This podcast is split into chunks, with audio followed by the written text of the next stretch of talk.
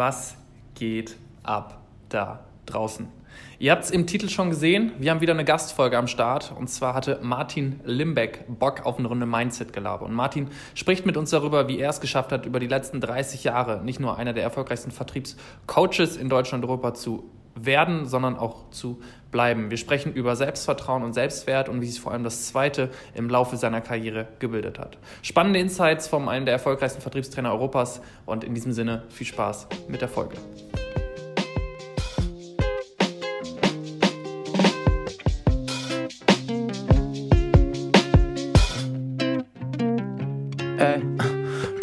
Sleep with no problems. Wake me up in the morning, say what's up when I'm boring. Never look for no parties, always look for someone like you. Now I like you and you zoom missing some ice cubes in a new der kitchen. Podcast mit den 100 Perspektiven aufs Leben mit Daniel Luckyman und Luis Schulze. Was geht ab, Herr Luckyman? Ja, was geht ab, Herr Schulze? Ich bringe meinen Standardsatz. Ich darf die Frage weiterleiten diesmal an Martin Limbeck. Deswegen die Frage, was geht ab, Martin Limbeck? Jetzt geht ab ein geiler Podcast zwischen uns dreien. Ich bin schon sehr gespannt und freue mich, heute Gast bei euch zu sein. Sehr geil. Ich glaube, ähm, auch wenn wir am Anfang immer unsere Gäste auch nochmal introducen, dein Name braucht gar nicht so viel ähm, Introduction. Du bist äh, Verkaufstrainer, ähm, du bist einer der Top-Verkaufstrainer in Europa, du bist Bestseller-Autor, Unternehmer mit der Limbeck Group, ähm, machst verschiedenste Projekte links und rechts, die noch dazugekommen sind über die Jahre, bist aber vor allem für das Thema Verkauf, Vertrieb, Training von, von Sales-Mannschaften bekannt geworden und eben auch jetzt schon seit sehr, sehr, sehr vielen Jahren Branchenführer. Und äh, das ist auch genau der Aufhänger, warum wir sagen, äh, super spannend, deine Perspektive zu erfahren. Wie hast du es geschafft, wirklich als Unternehmer und darüber hinaus, du bist glücklich verheiratet, schaust auch ab und zu mal Fußball, hast dir ein großartiges Netzwerk aufgebaut und scheinst du, wie du uns hier entspannt gegenüber sitzt, wirklich das Leben zu leben, was du dir vielleicht mal als 20-Jähriger ausgesucht hast. Ähm, genau aus dieser Perspektive haben wir gesagt, das wäre doch mal ein, äh, ganz netter Gast für den Mindset-Gelaber-Podcast. Von daher an dieser Stelle nochmal herzlich willkommen. Wir sind gespannt auf deine Perspektive. Ähm, jetzt die Frage, habe ich was in der, in der Intro vergessen, äh, wo du sagst, ey, nee, das macht mich heute auch noch aus. Äh, erstmal mega toll und äh, ich bin immer ganz äh, gerührt. Äh, mein äh, Office schickt da manchmal so Anmoderationstext raus. Ich denke immer, wow, das habe ich alles schon gemacht, das ist ja cool. Äh, und um deine Frage direkt aufzugreifen, habe ich das Leben, was ich mir mit 20 erträumt habe? nein, weil so habe ich es mir mit 20 nicht erträumt. Also es ist besser geworden, wie ich mir vorgestellt habe. Zu der damaligen Zeit, weil ich damals noch keine Ahnung davon hatte, mir große Bilder zu machen, Law of Attraction, manifestieren, sondern damals war ich nur so in dem Kampfmodus. Ja, viel Gas geben, Fleiß und äh, im Fokus stand schon mit 20 ja schon auch das Thema Geld. Also ich wollte unbedingt reich werden, was auch immer das heißt. Und äh, wollte irgendwie was Besonderes machen. Aber was das ist, ich bin ja gestartet in der im Kopierer- und Faxvertrieb, das wusste ich damals. Ich wusste nur, ich wollte Verkäufer werden, habe ich irgendwann in der Lehre erkannt, ich kann gut mit unterschiedlichen Menschentypen. Ja, äh, und ja, dann war der Wunsch da, doch hätte mir jemand gesagt, weil oft kriegst du ja die Frage, was würdest du deinem 20-jährigen Ich, das macht ihr jungen Kerle ja immer gerne. ähm, ich weiß nicht, ob es mal im Podcast kommt, aber bei vielen jungen Kollegen kommt das, deinem 20-jährigen Ich oder 18-jährigen Ich äh, raten. Äh, ich kannte nur eben beständig sein, fleißig sein und äh, alles, was ich heute erreicht habe, da kann ich schon sagen, eine große Komponente war der Fleiß. Mhm.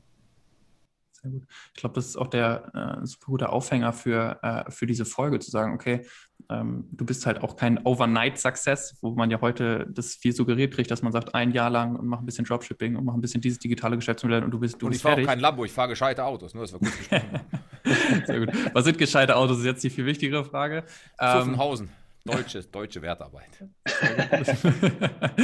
ähm, lass, uns, lass uns mal vielleicht genau in diesen Weg gehen. Du hast es gerade schon angesprochen mit 20, du hast schon zwei, drei Sätze fallen lassen, ähm, um, um den, die Brücke am Ende des Podcasts dann zum, zum Jetzt zu schlagen. Du warst irgendwie 18, 20, 22, hast gesagt, okay, du bist irgendwie äh, schon damals sehr fleißig gewesen. Du wusstest schon damals irgendwie, du willst mehr.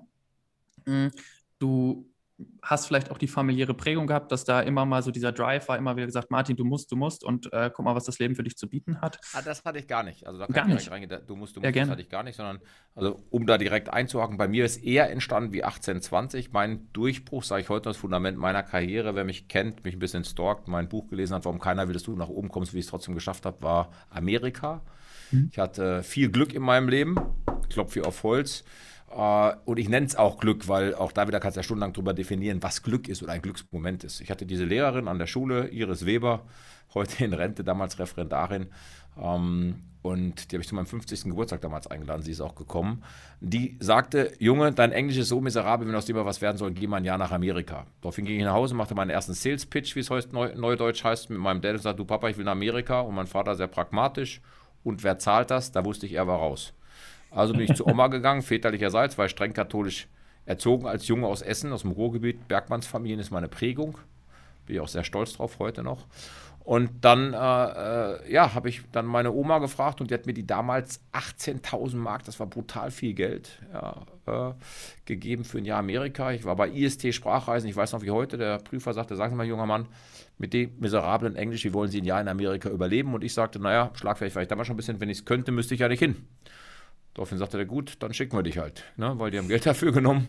So, und dann landete ich in Roselle, New Jersey, ja, sage ich immer so aus Spaß, da möchte ich tot über den Zaun hängen und hatte wieder Glück. Schlechte Familie, aber eine, eine, eine, eine Vertrauenslehrerin an der Schule, weil viele Immigranten an der Schule waren und die sagte, Mensch, du bist groß, ich bin auch mal in der ersten Klasse, durfte ich mal eine Ehrenrunde weil ich zu früh eingeschult worden bin, dann wie ich gezogen bin von Essen nach Gelsenkirchen.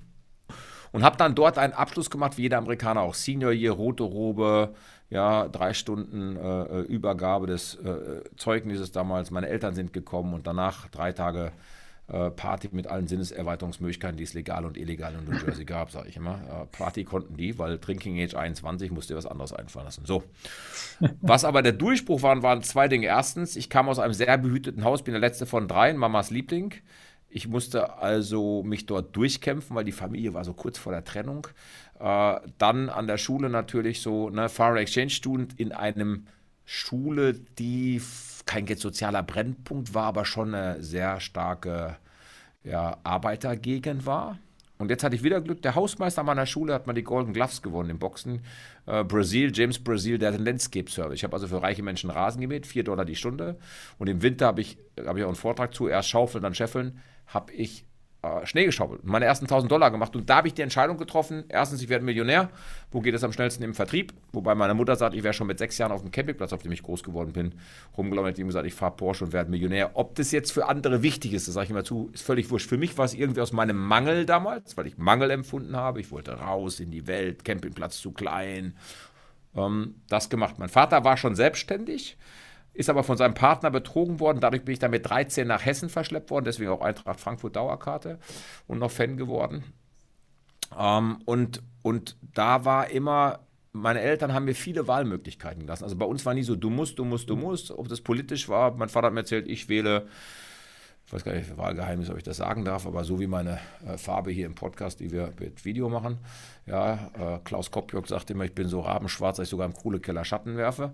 Äh, aber ich habe so ein bisschen halt das von zu Hause mitbekommen, weil ich meinen Vater halt erlebt habe. Der ist um halb acht aus dem Haus gegangen, kam abends um halb acht wieder, da habe ich den Fleiß vorgelebt bekommen. Und dann ist er Geschäftsführer eines mittelständigen Unternehmens geworden. Wir sind nach Hessen gegangen. So, jetzt kam ich aus Amerika wieder, um die Geschichte schnell rumzumachen. Ich hatte mir vorher schon eine Lehrstelle gesucht.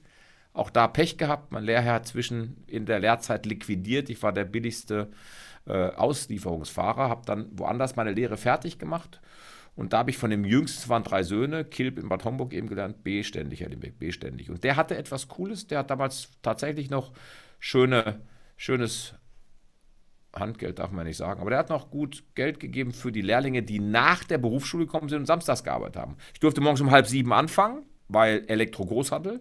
Und wir hatten auch einen Einzelhandel, deswegen hatten die bis abends halb sieben auf. Ich durfte also von halb sieben bis halb sieben arbeiten. Das sechs Tage die Woche oder samstags einen halben Tag nur. Und ich habe nebenher dann noch Diskothek gemacht, Lacoste-Hemden gedealt. Das heißt, ich hatte mit 18, 20 schon ein Geld in der Tasche was andere sich nicht trauen konnten. Ich bin mit 5000 Mark Cash rumgelaufen, ja? also mehr wie meiner Lehre. Und, und, und, und da habe ich dann eben gemerkt, ich habe Talent und wie kannst du Geld verdienen? Geh in Vertrieb. Da wusste ich, mein Vater, der war im Vertrieb, obwohl er eher ein introvertierter Verkäufer war und immer sagt, ich bin kein Verkäufer, war ein exzellenter Verkäufer, aber eben nicht laut. Und so hat dann meine Karriere gestartet. Aber für mich war immer irgendwie klar, ich will was Besonderes machen, was auch immer für jemanden besonders ist. Also das ist ja für jeden was anderes. Also jemand sagt, ich will Kindergärtner werden, das für mich was Besonderes oder Sozialhilfe äh, Helfer werden oder ne, Menschen in Not helfen, ne? so wie ich das heute mit Kinderlachen mache. Nur ich war schon stark programmiert, das der Welt zeigen zu wollen, äh, dass aus mir was wird, weil ich als Jugendlicher, und ich hatte jetzt keine schlechte Kindheit, aber nie in der Clique oder im Fußball, Basketball, ich habe irgendwie alles gemacht, ich war Rettungsschwimmer, aber ich war jetzt nie die Nummer eins, ich war da so ein Mitläufer. So. Ich hatte kein besonderes Fußballtalent. Ich habe vorne richtig gestanden, ich bin großkräftig, irgendwie habe ich den Ball getroffen, ob schön, egal, aber er war im Tor. Fanden die auch alle ganz gut, ne? so ein Horst Rubesch für Arme. Ja, im Handball war ich auch eher ne, okay. Basketball war ich auch ganz gut durch die Größe. Dann war ich in den USA, da hätte ich gar nicht Basketball spielen dürfen, weil die spielen Basketball und wir hätten ne, so Nachhilfe-Basketball gespielt. Ich war Kicker beim Football und habe ein bisschen Zocker gespielt dort, aber ähm, ich habe so mein Talent, wenn man von Talent spricht, wir wissen ja gar nicht, was Talent ist, aber zumindest mein Verkaufstalent, das ich mit einem großen Teil von Menschen kann, entdeckt in dieser, in dieser Lehre. Da waren diese Handwerker, die gesagt haben, Stift, hol mir mal das und das Schaltermaterial und Kabel. Und dann kam eben die reiche Dame aus dem Hartwald in Bad Homburg, einer der reichsten Wohngegenden, und hat gesagt, ich hätte gerne eine Tiffany-Lampe oder eine Miele Waschmaschine. Und ich habe eben gemerkt, ich komme mit beiden gut klar. Und da wusstest du ja nicht, dass du Verkaufstalent ist. Da wusstest du nur, cool, macht Spaß, ich komme mit Menschen klar, egal wo sie herkommen. Ist mir heute noch wurscht. Ich habe Respekt vor jedem Menschen. Ja, so. Weil jeder von uns hat seine Geschichte.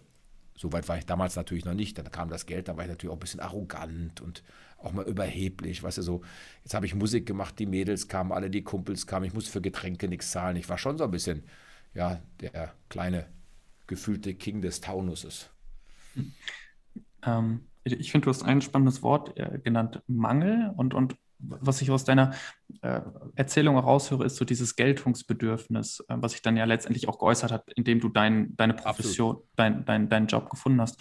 Warst du in der Zeit eher ähm, so extern getrieben, dass alles, was du gemacht hast, eigentlich noch nicht so wirklich dem, ich mache das für mich und ich weiß. Es war alles extern getrieben. Es war alles extern getrieben. Schau, ich unterscheide sehr stark für, vielleicht für euch beide. Ich habe dazu was entwickelt, inspiriert mal durch, durch Nikolaus Enkelmann. Ähm, ich male immer gerne im Seminar oder auch hier, wenn ich Live-Seminare mache, online, einen Strich an die Wand. Ja, und an dem Strich male ich dann einen Baum, Laubbaum, 20 Meter groß. So. Und das beschreibe ich als dein Selbstbewusstsein. Was passiert? Du machst deinen Freischwimmer, kommt ein, praktisch schon ein Apfel an den Laub. Der Laubbaum ist ein schlechtes Beispiel, also, also, aber an den Baum kommt dann praktisch schon ein Punkt für, ja, weil es ein großer, kräftiger Baum ist, 20 Meter hoch, sage ich immer. Also Freischwimmer gemacht, Abitur gemacht, studiert, erste Freundin, Wohnung, Haus, erstes Kind, whatever. Du bist 35 und hast dein Selbstbewusstsein ist gestiegen durch die Ergebnisse, die du im Außen erzielt hast. Das ist meine persönliche Definition. Dann frage ich die Menschen immer, wie tief sind denn die Wurzeln eines 20 Meter hohen Platanen, die ich hier draußen zum Beispiel jetzt bei mir auf dem Land habe, wo ich mir einen Lebenstraum erfüllt habe, wo ich lebe. Wie tief sind die? Sagen manche, ja, kommt drauf an, Tiefwurzel oder Flachwurzel. Da sage ich, na, jetzt gehen wir mal von Tiefwurzel aus. Die sind auch 20 Meter, wissen die wenigsten. Also Baumkrone gleich Wurzel. Das nenne ich meinen Selbstwert. Und ich kenne ganz viele Menschen, die mir begegnet sind. Ich habe auch viel Weiterbildung gemacht. Ähm, mit Heilern gearbeitet, NLP zweimal gemacht, ich bin Mastertrainer und und und. Und ich kenne viele Menschen, die haben ein mega Selbstbewusstsein. Wenn du die kennst, dann sagst du, boah, der Lucky Man, wie geil ist der denn drauf? Und das ist ein richtiger Typ und so wie, will ich auch sein. Aber wenn der alleine auf seinem Zimmer ist, macht er das Fernseher und weint bei dem stolzen Film. Weil er sehr emotional ist, wenig Selbstwert hat. Ich kenne Riesenmenschen, die haben einen Selbstwert vor dem Herrn, also die lieben sich. Ja, die sind sehr in ihrer Mitte, so nenne ich das, aber null Selbstbewusstsein. Also nach wie vor ist ja die größte Urangst des Menschen vor einer Gruppe von Menschen frei zu sprechen. Jetzt sagen wir drei hier, naja, ist jetzt nicht so schwierig. Für andere Menschen noch vor dem Arbeitsplatzverlust, noch vor dem Tod, witzigerweise, oder Krankheit kommt das immer mhm. in der Nennung, was ist das Schlimmste für dich, was passieren könnte. So, und mein Selbstwert war irgendwie so ein Kilometer von mir entfernt. Mein Selbstbewusstsein war schon ziemlich stark ausgeprägt. Wie der liebe Gott das verteilt hat, habe ich mit der Suppenkelle zugeschlagen. Aber ich musste erstmal lernen, was ein Selbstwert ist. Und auch heute habe ich es manchmal noch und alle, die mir was anderes sagen, in meinem Modell von Welt lügen die. Ich werde 55 dies Jahr, wenn ich mindestens zehn Jahre besser aussehe. Ja, ne, so mein Weg, mich zu pushen. Ja, manche Sachen tun mir immer noch weh, wenn ich von außen was höre, wo ich denke, warum sagt der oder die das jetzt von mir, es ja immer heißt, äh, mach dir keine Gedanken über das, was andere sagen, das ist ja Bullshit. Wenn du dich, schau, das ist so, ihr beide seid jetzt, habt eine Company miteinander und ihr seid Kumpels. Und wenn du jetzt irgendwie hörst, Lucky Man hätte das oder das über den Schulze gesagt, dann fragst du vielleicht erstmal nach, sagst du, sag mal Daniel, ich habe gehört von einem Mitarbeiter. Jetzt sagt äh, Lucky Man, nee, habe ich nicht gesagt. Der Mitarbeiter stellt sich jetzt zur Rede, sagt, ja, aber das hat er doch gesagt. Dann berührt dich das erstmal, willst du rausgehen, stimmt es, stimmt es nicht, weil wenn dir jemand wichtig ist, ist dir auch dessen Meinung wichtig. Ist jemand dir total unwichtig, wo du sagst, ja, ist irgendwer, interessiert mich jetzt nicht.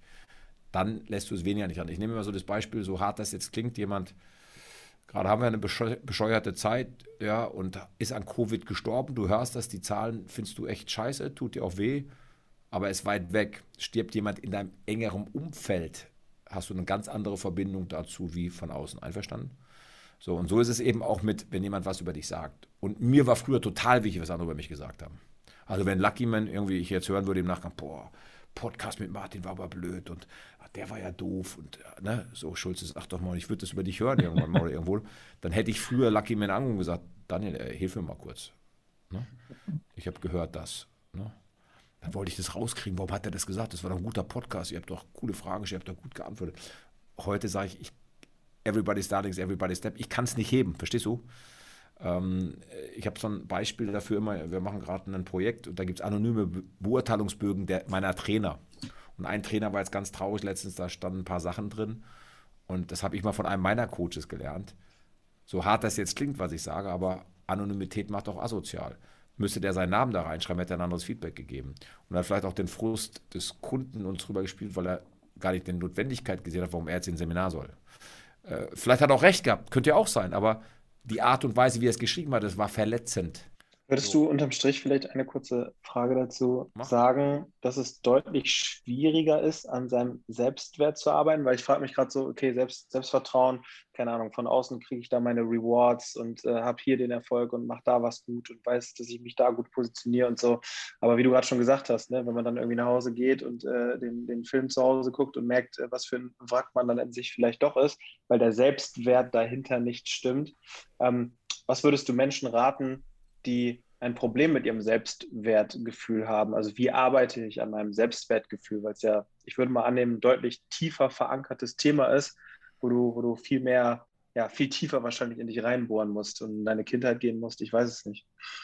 Ist eine gute Frage. Erstmal, wenn du nochmal siehst, ich nehme mal gerne das Beispiel einer Vase, das war auch bei mir so, ne? Du kannst noch so viel Erfolg in eine Vase reinschütten, wenn unten kein Boden drin ist, rauscht der Erfolg durch. Okay? So als Metapher. Und das habe ich mal von, von einem Schamanen gelernt, mit dem ich gearbeitet habe. Das fand ich ganz spannend. So, was ich damit sagen will, ist, was du gerade sagst, ist ein tägliches Arbeiten daran. Es ist ein tägliches Arbeiten daran. Ja, weil ich glaube, einer der größten Glaubensverhinderungssätze, wenn wir über limitierte Glaubenssätze sprechen, ist der, dass es mir wichtig ist, was andere über mich denken. So, und wenn ich das nicht hinkriege und daran immer wieder arbeite, und da gibt es auch unterschiedliche Phasen im Leben, ja, weil das hat auch mit Erfolg und mit Geld nichts zu tun, weil sonst würden sich äh, äh Schauspieler, Rockstars, was auch immer nicht, äh, äh, würden nicht Suizid begeben. Ne? Weil ich kann das aber verstehen. Jetzt schau doch mal an, ich habe Robbie Williams, nehme ich immer gerne als Beispiel, äh, äh, mal live erlebt, ne? seine Bühnenshow. Der Typ ist ja ein mega Entertainment. Entertainer. Das wäre auch das Lied Let Me Entertain You. Ich kann aber dann verstehen, weil ich selber mal erlebt habe, das größte Ereignis, was ich hatte, Prosa Arena, 6000 Menschen mit Standing Ovations, zwei Stunden Autogramme geben auf Bücher, CDs, Jacken, iPads, wo die Leute von mir unterschrieben haben. Danach sitzt du aber in deinem Auto, fährst 500 Kilometer allein nach Hause. Du hast die Arena voll mit 80.000 Menschen, dann noch in Gelsenkirchen und landest danach im Maritim, du armer Mensch ja, seit 30 Jahren nicht renoviert. Selbst wenn es die Suite ist, kann ich verstehen, dass du lernen musst, das sind zwei Welten. Das ist die Bühne, da bin ich der Star. Aber dem Hotelzimmer, mit meiner Frau, mit meinen Freunden, da bin ich auch nur der kleine Martin, der kleine Robby, der kleine Daniel, ja, und, und der kleine Louis. Also klein jetzt nicht im negativen Sinne, sondern da bin ich Mensch. Und ich glaube, das ist so eine Geschichte, das zu verarbeiten. Das verstehe ich heute, dass es extrem schwierig ist. Ja, oder nehmen gestern Fußball. Ja, äh, Megaspiel, also gegen Portugal und gestern war gegen Ungarn schwierig. Und ich habe sogar Mitgefühl für die Ungarn gehabt. Die haben tollen Fußball gestern gespielt. Ja, und, und, und das ist so typisch deutsch. Waren ja wieder 80 Millionen Fußballtrainer. Warum spielt der? Warum spielt der? Heute Morgen habe ich gehört, warum spielt der? Und der nicht, wenn ich den schon auf dem Platz sehe. Na, Jürko, wie wird sich was dabei gedacht haben, sonst hätte er die nicht nominiert, ja. Aber auch da siehst du, was, was, was Menschen beeinflusst werden durch Stimmung. Wir haben die Hälfte der Zuschauer, zu 2016, jetzt mal unabhängig von Public Viewing, ja, äh, dass eben Bierbrauer klagen, dass nur die Hälfte verkauft ist ja logisch, weil die Menschen noch vorsichtig sind. Aber auch der Hype Fußball hat ja dadurch verloren. Also bei mir auch. Ne? Ich war sonst früher jedes Wochenende im Stadion. Meine Frau ist Dortmund-Mitglied, mein Sohn auch Frankfurt. Wir waren fast jedes Wochenende irgendwo beim Fußball. Ich muss sagen, es ist bei mir auch abgekühlt. Mhm. Selbst wenn ich wieder kann, weiß ich nicht, ob ich daran anknüpfe, wie es vorher war. Das heißt, du hinterfragst irgendwann auch Dinge, dann werden dir Dinge nicht mehr wichtig. Also ich will nicht sagen, dass ich heute komplett in meinem Selbstwert bin, aber ich nehme heute Ablehnung nicht mehr persönlich. Warum? Weil ich leider eine Sache gelernt habe. Jetzt kommen wir nochmal zum limitierten Glaubenssatz, vielleicht auch nochmal ein limitierter Glaubenssatz heute noch. In Deutschland ist schon noch Neid ein besonderes Thema. Und jetzt bediene ich ganz viele Klischees, wie ich, wie, wie ich selber für mich weiß intaktes Familienleben. Meine Eltern kommen jeden Sonntag. Ich habe mit meinem Sohn ein enges Verhältnis, da arbeitet in unserer Firma mit. Ja, ich habe was auf die Kette gekriegt. Ich habe vier Bestseller geschrieben. Ich habe das meistverkaufte Buch in Deutschland nicht gekauft, hat er schon im Vertrieb nachweislich. Ähm, also ich habe sehr viele Dinge erreicht. Otto Patzel Stiftung, Nachhaltigkeitspreis gewonnen, zweimal Trainer des Jahres, Speaker of the Year, bla bla bla. Also sind ja alles auch Sachen im Außen, die einzahlen auf die Leistung, die ich bringe. Aber die ja meinen Selbstwert nur bedingt stärken, wenn ich nicht andere Dinge dahinstelle. Also für mich ist heute zum Beispiel wichtig, dass mein Sohn, ich hatte heute ein sehr schwieriges Verhandlungsgespräch, schrieb mir heute Morgen, fand ich sogar mega, total süß, Papa, ich weiß, du wirst es manifestiert haben, ich drücke dir für dein Gespräch heute die Daumen, denk dran, es wird gut ausgehen, ich glaube an dich. Denkst du, wie geil ist das denn? Das kannst du nicht kaufen. Das kannst du auch nicht bestellen, sondern das hat was mit Erarbeiten zu tun, mit deinem Sohn was machen, wir hatten äh, vorgestern äh, hatten wir einen Tag frei zusammen ja, und haben, haben was Gemeinsames gemacht zusammen, ne, waren auf der Rennstrecke mit ein paar Kumpels ähm, und haben tolle Gespräche geführt. Das ist mega, das kannst du nicht kaufen, das kannst du auch nicht bestellen, da kannst du nur was für tun, das kannst du nur erarbeiten. Und das sind viel wichtigere Dinge. Umgekehrt sage ich aber auch, weil wenn manche sagen, Geld ist nicht wichtig, naja, es heult sich im Maybach halt leichter wie im Trabi. Ja, und äh, ich glaube eben nicht, dass Geld den Charakter verdirbt, wie es so oft heißt, sondern Geld verstärkt den Charakter. Wer vorher ein Idiot war, ist auch hinterher ein Idiot. Und wer vorher ein guter Mensch war, ist meistens auch ein guter Mensch, wenn er zu Geld kommt. Wie hat sich dein Verhältnis zu Geld äh, verschoben? Also damals war es ja wahrscheinlich so Zentrum deines Tuns, hast du eben gerade so ein bisschen gesagt. So, du wolltest halt unbedingt reich werden, wolltest Millionär werden und so weiter und so fort. Wenn du heute äh, auf das Thema Geld guckst, ähm, wie hat sich das über die Zeit verschoben und ist das etwas, ich frage mich an der Stelle halt immer, äh, gerade wenn man dann was erreicht hat, hat man es dann ja, glaube ich, auch deutlich leichter, dann zu sagen, ja, und ja, Geld, ne, und äh, ist nicht alles und so weiter und so fort, während man im Vorfeld, wenn man es halt nicht hat, logischerweise deutlich anders drauf guckt. Aber wie hat sich so über den Verlauf deiner Reise ähm, der Bezug zu Geld geändert und auch der Stellenwert von Geld? Ist eine gute Frage. Er hat sich verändert. Und jetzt werden ja viele sagen, ja, weil vielleicht genug da ist. Was ist schon genug? Ne? Also früher hast du immer so mit Kumpels auch darüber philosophiert beim Rotwein oder beim Bier. Wie viel braucht man denn, um aufzuhören? Das war immer so die Diskussion, die du gehabt hast. Kannst ja heute gar nicht beschreiben. Ne? Der eine sagt, ich bin mit einer Million durch, weil ich eine Zweizimmer-Eigentumswohnung in Bielefeld brauche, in der Stadt, die keiner kennt. Ne? Haben wir gerade nochmal gesagt, du ist vor dem Podcast. ja, äh, und der andere sagt, ich brauche halt eben eine 400 Quadratmeter Villa an der Weser. Und auch in Bremen sind die Nomaden schon sesshaft geworden. Ja, da weißt du auch, Daniel, brauchst ein bisschen mehr Geld, um den zu motivieren, auszuziehen. Was ich damit sagen will, Geld hat Herzberg mal so schön beschrieben, ist ein Hygienefaktor, wie Händewaschen kommt und geht. Und jeder hat von uns ein unterschiedliches Maß an Hygiene. Ich habe was gelernt von einem Banker, den Spruch fand ich mega. Altes Geld ist leise. Fand ich mega. Ne? Also Menschen, die von Haus aus Geld haben, mehrere Generationen, Traditionsfamilien oder Erben, Häuserzüge in Bremen, die sind leise, die geben nicht an. Neues Geld ist eher laut. Fand ich eine schöne Metapher. So. Äh, ich bin ja, habe mir auch Geld erarbeitet und gewisse Freiheiten erarbeitet. Und ich sage euch jetzt was. Jetzt war ich, das ist ein schönes Beispiel aus dem Leben. Jetzt war ich mit sehr vermögenden und sehr erfolgreichen Menschen auf dem Nürburgring am Dienstag eben zu einem Drivers Day. Nur GT-Fahrzeuge. So, und äh, konnten da eben racen. Und wir saßen dann auch so zusammen, wie das so ist unter Jungs, äh, ein bisschen gesprochen und so. Und dann kamen wir drauf, dass einer sagte, boah, ich hätte Bock, so ein Porsche GT4, so ein Porsche Cup, wenn man da zusammenlegt, zu dritt, das, sind so, das Auto sind so 110.000 Euro, so ein Cup-Auto. Ja, und ist sehr wertstabil und du brauchst für so eine Rennsaison wahrscheinlich so um die auch nochmal 90.000, 80.000, wenn man es zu dritt zusammenlegt, dafür fast zweimal äh, im Monat fährt, dann holt man sich einen Mechaniker für Gleisgeld, das wäre doch mal was. Sagte, zwei sind wir schon, wir suchen noch einen dritten Mal, den hast du nicht Lust. Und dann kamen wir zu dem Schluss, dass wir genau an dem Punkt waren, wieso überlegen wir da eigentlich? Also jetzt viel Geld, nur dass wir kurz gesprochen haben, aber mit den Menschen, mit denen ich gesprochen habe, ist das jetzt im Verhältnis so, wenn du darüber nachdenkst, ob du, keine Ahnung, 2000 Euro in Urlaub fährst. Du denkst nicht drüber nach, wenn das Finanzamt kommt und sagt, du, ich kriege nochmal 100.000 nachgezahlt, weil du sagst, okay, dann ist das wohl so, muss mein Ergebnis gewesen sein, ich zahle die 100.000, aber da überlege ich mir, ob ich 100.000 ausgebe. Beim Finanzamt merke ich den Spaß nicht. Da merke ich den Spaß gleich. Was ich damit sagen will, was ich bei vielen vermögenden Menschen festgestellt habe, ist, dass sie an sich trotzdem immer noch sparen. Natürlich gibt es auch die, die das Geld raushauen, aber die sind meistens irgendwann auch wieder pleite. Nur die, die auch mit Geld umgehen können, die überlegen schon, ob sie was investieren. Ich hatte die Diskussion heute Morgen mit einem, mit einem Freund auch hier, der auch sagte, Mensch, ich kaufe mir jetzt nochmal ein Boot für unser Ferienhaus in Holland, kann ich slippen, 20.000 Euro, weil wir auch über das Thema sprachen, weil der die Jungs auch kennt, sagt er, habe ich auch erst überlegt, viel Geld, aber wenn ich mir überlege, 20.000 Euro, wie viel Spaß ich dafür habe und mit meiner Familie, mit meinem Sohn was machen kann, angeln gehen kann, ist es im Verhältnis nichts. Das heißt, was ich damit sagen will, ist, ich habe heute mit jemandem telefoniert, der ein großes Unternehmen hat, mehrere Millionen im Jahr umsetzt, eine vernünftige Rendite hat, der überlegt bei 20.000 Euro wie ein anderer bei 200 Euro.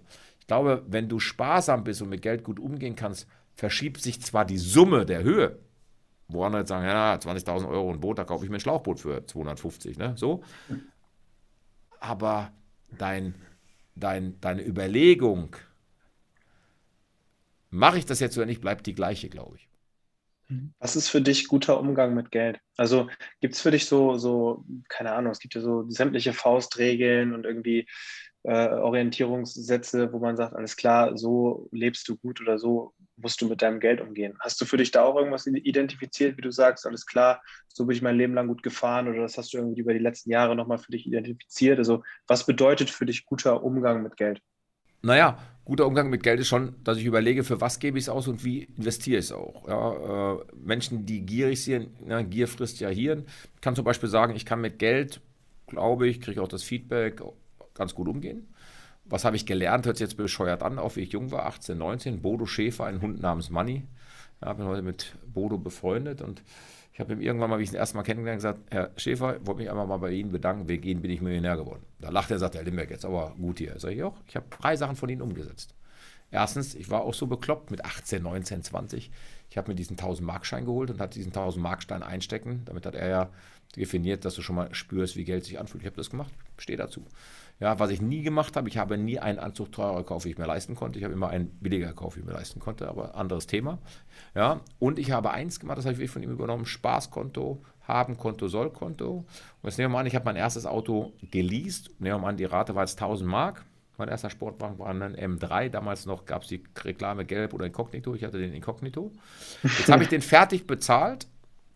Jetzt hatte ich die 1000 Euro vorher auch nicht. Die habe ich direkt wieder angelegt. Ich habe meinen ersten großen Kredit aufgenommen für ein Haus mit meiner ersten Frau. Ja, und äh, dann habe ich das Darlehen zurückgezahlt und die Rate hatte ich vorher auch nicht, die habe ich wieder angelegt. Und so bin ich zu Vermögen gekommen in meinem Leben. Heute lease ich nicht mehr, heute kaufe ich Autos oder da, wo es heute Sinn macht, Autos zu leasen. Jetzt in der Firma lease ich sie, weil es billiger ist wie kaufen. Ja, und äh, ansonsten habe ich das Modell heute noch. Ich mache immer dieselbe Finanzierung, das ist mein Spleen, wenn ich Immobilien kaufe, 10 Jahres Finanzierung, immer mit 10% Sondertilgung und nach 10 Jahren nach Möglichkeit muss die Immobilie bezahlt sein.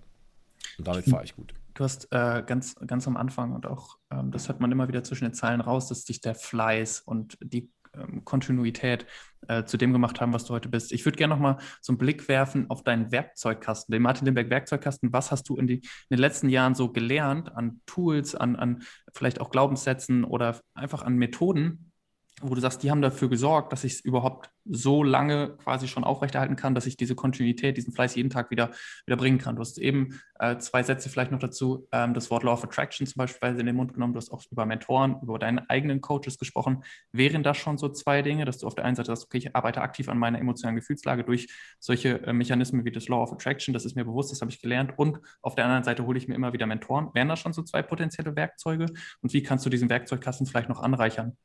Aus deiner Erfahrung Absolut. der letzten Jahre? Die Frage, die du mir gestellt hast, hat mir auch irgendwann mein Team gestellt. Daraus ist ja entstanden vor drei Jahren das High-Performance-Prinzip. Ich habe ja einen Kalender, den sogenannten High-Performance-Planner. Und ich starte jeden Tag immer zwei Stunden vor meinem Tag. Ich, angeregt durch Robert Sharma, der den 5am Club gegründet hat, das Buch dazu geschrieben hat. Der sagt, na, steh eine Stunde vor deinem Tag auf, teile die Stunde in drei Teile.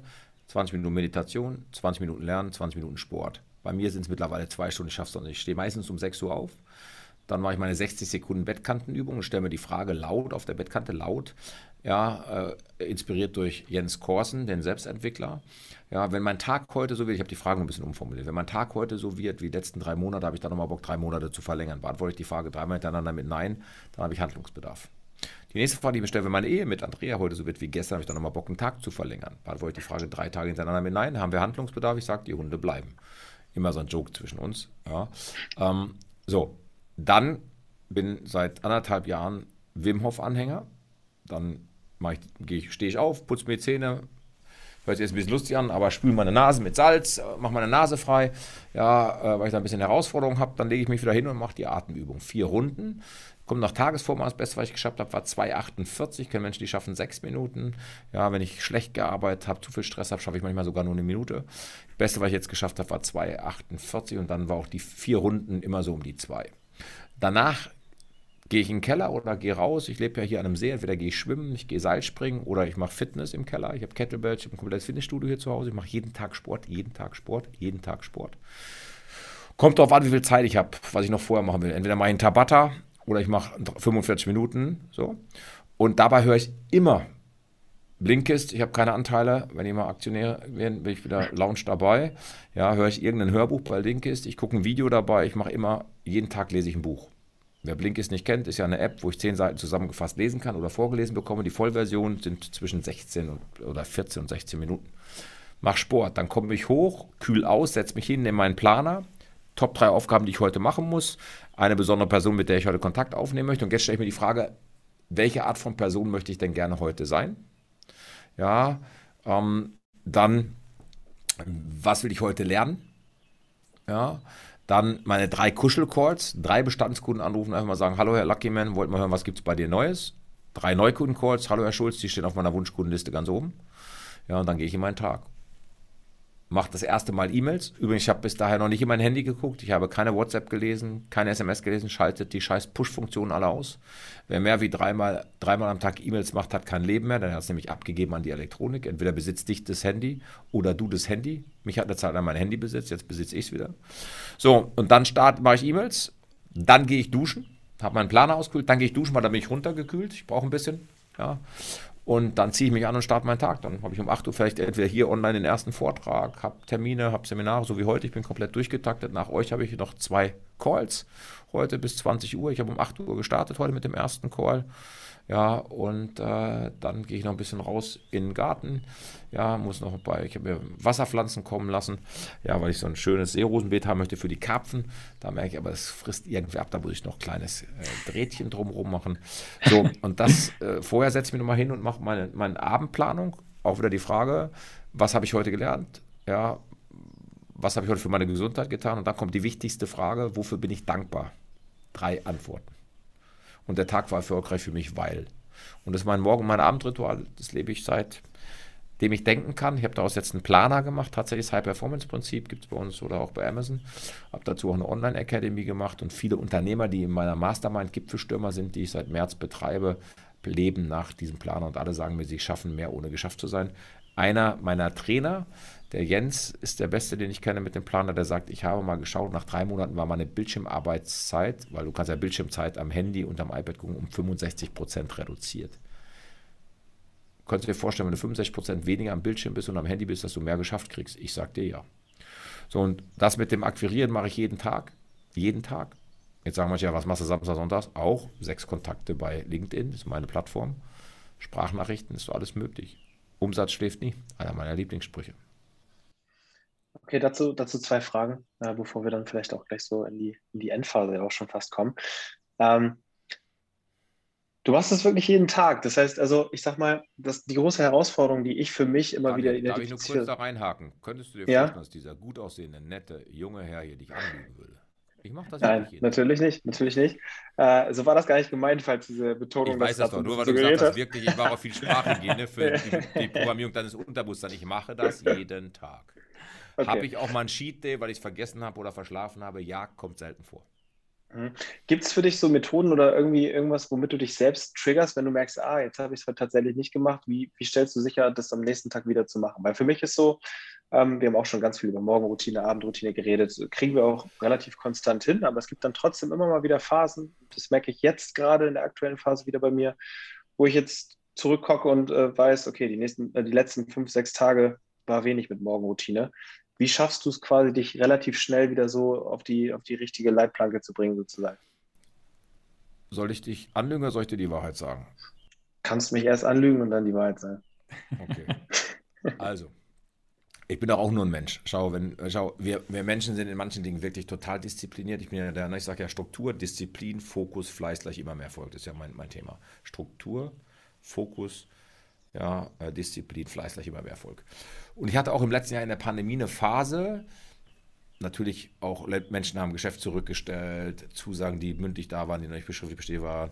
Also wir, wir sind super durchs Jahr gekommen. Ich, ja, wenn ich das offen sagen darf, wir haben 20 Prozent weniger gemacht und hatten 2019 unser bestes Geschäftsjahr kann ich gut mitleben. Aber ich hatte natürlich auch eine Phase, wo erstmal bam, bam, bam, bam, bam, ab März alles leer war, die Leute sich noch online erst nicht wollten, dann erst gesehen haben, wie gut wir das online machen, dann doch online gemacht haben, dann gemerkt haben, sie müssen was für die Leute tun, weil im Homeoffice kaputt gehen, ja, und so weiter und so weiter. Vor allem Respekt, der im Homeoffice war mit Homeschooling. Ne, es hat ja nicht jeder ein Büro zu Hause, sondern am Küchentisch gesessen, hat im Sofa ein Zimmer, Buden von Menschen in Berlin oder in, in München, die gerade ihren ersten Job haben. Also da gab es ja ganz viele Themen. So. Und ich hatte auch eine Phase, weil ich bin so jemand, da habe ich auch noch keine Balance gefunden. Ich kann entweder Vollgas oder gar kein Gas. Und dann hatte ich auch so eine Phase im Oktober, November, da hatte ich auch gewichtsmäßig wieder zugelegt. Ich habe gerade 15 Kilo wieder runter. Ja, habe dann, wenn ich Stress habe, weiß ich, esse ich gerne und fange meistens erst um neun an. Dann trinke ich einen meiner, ich habe ein paar Hobbys wie äh, Louis das gesagt, ich habe eine eigene Gin-Marke rausgemacht, Proud, Strong Noble, die habe ich gelauncht nach meinem Geburtstag. 1500 Flaschen verkauft bis im Januar, gerade 3000 nachproduziert. So, und dann habe ich auch gemerkt, boah, du musst jetzt ein bisschen aufpassen, ja, weil der schmeckt so gut, kannst du jeden Abend trinken. Hat den Nachteil, du bist wach, kommst nicht ins Bett und morgens schlechter raus. Und die Phase hatte ich auch. Und dann habe ich irgendwann wieder gesehen, mich im Spiegel und habe gesagt, Alter, Du willst Menschen was über Erfolg erzählen und lässt dich gerade so gehen. Ich brauchte aber eine Phase. Ich habe dann drei, vier Mal angefangen. Komm, jetzt weniger, jetzt weniger. Und dann war ich im Urlaub auf den Malediven mit meiner Frau und habe dann Joe Cross nochmal geschaut. Fat, Sick and Nearly Dead. Und der Typ hat 60 Tage Saftfasten gemacht. Und da dachte ich, das ist mein Ding. Und dann, ich bin aus den Malediven gelandet. Zwei Tage Entlastung und den Montag bin ich gestartet mit Saftfasten. Ist heute mein 45. Tag. Ich habe es 30 Tage ganz brutal durchgezogen, nur Saft und Eiweiß. Ja, jetzt habe ich auch mal, weil ich gerade zum Präsident des Club 55 gewählt worden bin, da war ich eine Woche in Überlegen mit meinen Eltern, da habe ich abends dann mal eine Mahlzeit, jetzt auch mal wieder ein Glas Wein getrunken. Ja, ansonsten sage ich mir jetzt auch, hey Alter, jetzt hast du es runter, ich will noch weiter runter. Ich war dreistellig, möchte ich nicht mehr, ich möchte auf zweistellig kommen. Und ich weiß eben, ich bin süchtig, weil wenn ich Vollgas oder gar kein Gas kann, unter der Woche kein Alkohol, am Wochenende trinke ich mal was Mega. Geht's mir gut? Mega. Hatte ich einen Durchhänger? Ja. Jemand, der mir erklärt, dass er in allen Regeln seines Lebens zu 100% diszipliniert ist, sagt, ey Baby, what's up? Don't lie to this nice blonde guy here from the Ruhrpott. ja. Gibt's nicht. Das ist nämlich genau das, worauf ich auch äh, so ein bisschen hinaus wollte. Ich bin gerade super dankbar, dass du das so offen geteilt hast, weil Klar. ich glaube, ähm, das, das zeigt halt einfach auch nochmal so, äh, dass man, ja, das auch die krassen Erfolgsmenschen da draußen mal einen Durchhänger haben oder mal eine Phase haben, wo es nicht so gut läuft und so weiter ja, und so normal. fort. Und ich glaube, es kommt einfach nur darauf an, dann wieder die Kurve zu kriegen und sich dann selbst zu reflektieren und zu sagen, Mensch, läuft gerade nicht so geil, ich muss was machen und sich dann halt wieder aus der Scheiße rauszuziehen sozusagen. Und das finde ich halt gerade so wertvoll, dass äh, du das einfach auch so offen dann äh, äh teilst, dass, dass es auch Teil deines Lebens ist oder war mal ja, schlechtere Phasen. Ist doch normal. Logischerweise. Schau, ne? ich, hatte, ich hatte heute ein Meeting, da geht es um Geschäft bei meiner anderen Firma. Ich habe mittlerweile vier Companies, in einer anderen Companies. Da haben wir zu blauäugig nicht hingeschaut, zu sehr auf Vertrauen gemacht und kriegen gerade dafür die Quittung, was okay ist. Jetzt könnte ich mich dafür geiseln, weil es geht auch um richtig viel Geld auch. Ja, ich weiß, wir kriegen das hin. Ja, ähm, und es ist, wie es ist. Was will ich als nächstes? Also ich schaue, die meisten Menschen schauen ja immer nur in den Rückspiegel. Natürlich kannst du aus dem Rückspiegel lernen, Sachen nochmal betrachten. Aber die meisten Menschen leben im Rückspiegel. Dabei ist die Frontscheibe viel größer wie die beiden Spiegel. Ja, oder der in der Mitte, der kleine. Deswegen kannst du ja nur sagen, okay, lern draus und sei ehrlich zu dir selber. Schau, ich habe Gewichtsschwankungen mein Leben lang, seitdem ich, äh, seitdem ich denken kann. Ne? Mal 10 Kilo mehr, mal 15 Kilo mehr, mal 10 Kilo, 10 Kilo weniger, wieder dann aufs Idealgewicht. Jetzt hatte ich das erste Mal im Leben 30, sagt es keinem weiter ja, äh, 30 Kilo mehr, like ever. Und dann guckte ich in den Spiegel und sagte, ich möchte nicht so vor meine Frau treten. Mhm.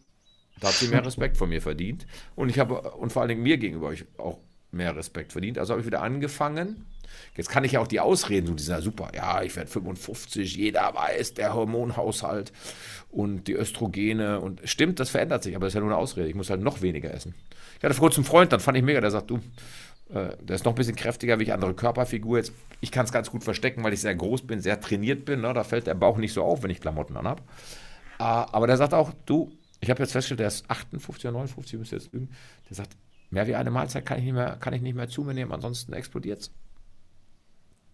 So, aber, aber dann weißt du es doch. Jetzt ist nur die Frage, bist du so diszipliniert und behältst es bei? Und ich habe eben die Saftfast entdeckt. Wir machen noch eine Landingpage gerade dazu, meine Rezepte und so, weil viele Leute gesagt haben, boah, du bist wieder ein krasses Vorbild. Weil ich auch für viele Menschen ein Vorbild bin, wie ich gelernt habe, wo ich mich sehr darüber freue. Ja, was auch natürlich eine Verpflichtung ist. Ja, und dann habe ich jetzt für mich erzielt, und, und heute ist ein Safttag noch, ne, nur dass wir gesprochen haben. Ja, ich komme mit dem Saftfasten besser klar wie mit 16,8, habe ich auch alles probiert, oder 10 in 2, ein Tag essen, ein Tag habe ich alles ausprobiert, war alles nicht meins. Der Saft macht satt, kommt noch Eiweiß rein, das habe ich wieder von meinen Ernährungskumpels und, und Peter Inolja und, und, und einer Ärztin auch, äh, der Christiane, die, die eben sagt, du brauchst Eiweiß, also nehme ich jetzt noch Eiweißpulver, aber reines Eiweiß, veganes Eiweißpulver, ja, ungefähr 1,5 bis 2 Gramm auf das Muskelgewicht. Ja, und mir geht super damit. Am Anfang ging es natürlich drastisch runter, viel Wasser ja auch. Und jetzt habe ich so eineinhalb, zwei Kilo die Woche, was echt noch viel ist. Ja, ist auch erstmal eine Woche stagniert. Aber dann heißt halt weitermachen. Ich habe jetzt für mich ausgeschrieben, wir haben ja einen Koch bei uns in der Company, auch für die Mitarbeiter. Ja, äh, meinem Koch gesagt, du, Markus, sei so lieb, ich bleibe dabei, drei Tage die Woche Saft. Montags, Mittwochs, Freitags. Gib mir mega mit. Super, spannend. super spannend.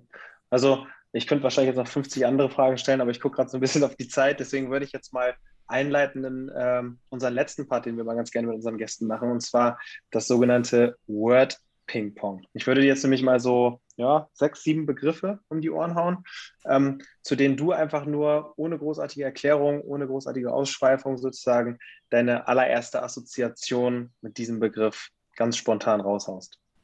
Wow, jetzt wird spannend. Jetzt wird spannend. Ähm, der erste Begriff. Deine größte Inspirationsquelle. Mein See, meine Hunde, ja. Cool. Dein Lieblingsbuch. Tatsächlich äh, Denke nach und werde reich. Napoleon Hill. Cool. Dein persönliches Lebensmotto. Erfolg ist freiwillig. Instagram. Muss anscheinend sein. das Jahr 2030. Ähm, mega erfolgreich. Mein Sohn ist noch mehr in meine Fußstapfen gestiegen, wird irgendwann die Limbeck Group übernehmen. Ich arbeite noch so viel, wie ich Spaß habe, gehe viel angeln, mache was mit meiner Frau, meinen Hunden, fahre ein bisschen mehr auf der Nordschleife. Ja. Cool. Das klingt nach einem klaren Bild. Geil. Ähm, dein persönliches Warum? Äh, ich habe gerade heute erst wieder jemand gesagt, ich hasse diese Why-Frage, weil jeder sucht nur noch seinen Purpose.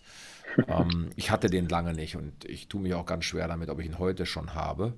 Ähm, mein größtes Warum ist sicherlich äh, heute, und ich weiß nicht, ob es ein Warum ist oder ob es einfach etwas ist, was ich gerne tue und weil ich mich einfach verpflichtet fühle, der Gesellschaft was zurückzugeben. Ich bin Kinderlachenbotschafter geworden vor drei Jahren sind zwei Jungs aus Dortmund. Wir sammeln Geld ein.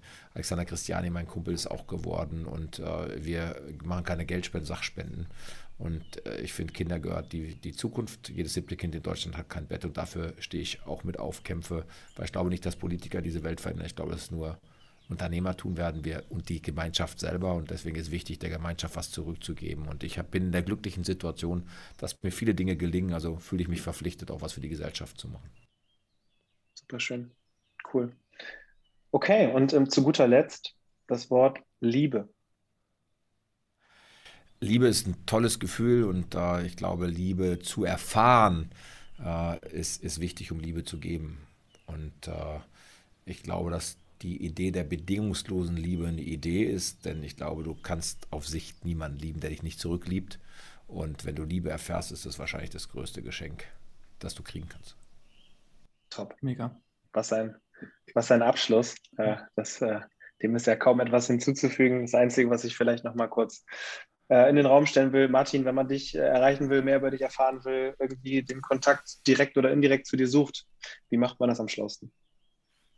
Einfach googelst du mich oder ich bin natürlich auch auf allen Kanälen Insta, Facebook, Sync, wobei meine beiden Hauptkanäle tatsächlich Sync äh, LinkedIn sind oder LinkedIn ist eben für mein Geschäft und Insta mache ich halt auch ganz gerne, weil ich weiß, dass die Menschen gerne Anteil haben an dem, was ich tue. Da mache ich halt eben sehr viel persönlich, aber auch Content oder einfach über unsere Webseite www.limbeckgroup.com und seid gespannt. Ich arbeite gerade dran. Es wird nochmal eine persönliche Webseite von mir geben, wo es auch nur um den Menschen geht, nicht um den Unternehmer. Dort gibt es auch nur zwei Angebote, nämlich meine Gipfelstürmer-Geschichte, die Mastermind für Unternehmer und meinen persönlichen Blog und Vorträge. Und äh, da freue ich mich schon sehr, da habe ich jetzt am Wochenende das Fotoshooting zu. Ähm, und das wird eben eine sehr persönliche Seite werden. Und alles Geschäftige läuft dann über die limberggroup.com. Ja, super. Cool. Ja, dann bleibt uns, glaube ich, nur noch, Herr Schulze, ähm, ein fettes, fettes Dankeschön, Martin, für deine Zeit. War ein super sehr Talk. Gerne. Ich glaube, da können sich einige viel, viel rausziehen. Und ähm, in dem Sinne, viel Erfolg noch bei den restlichen Calls heute und dir einen absolut schönen Abend. Danke für deine Zeit, Martin. Danke.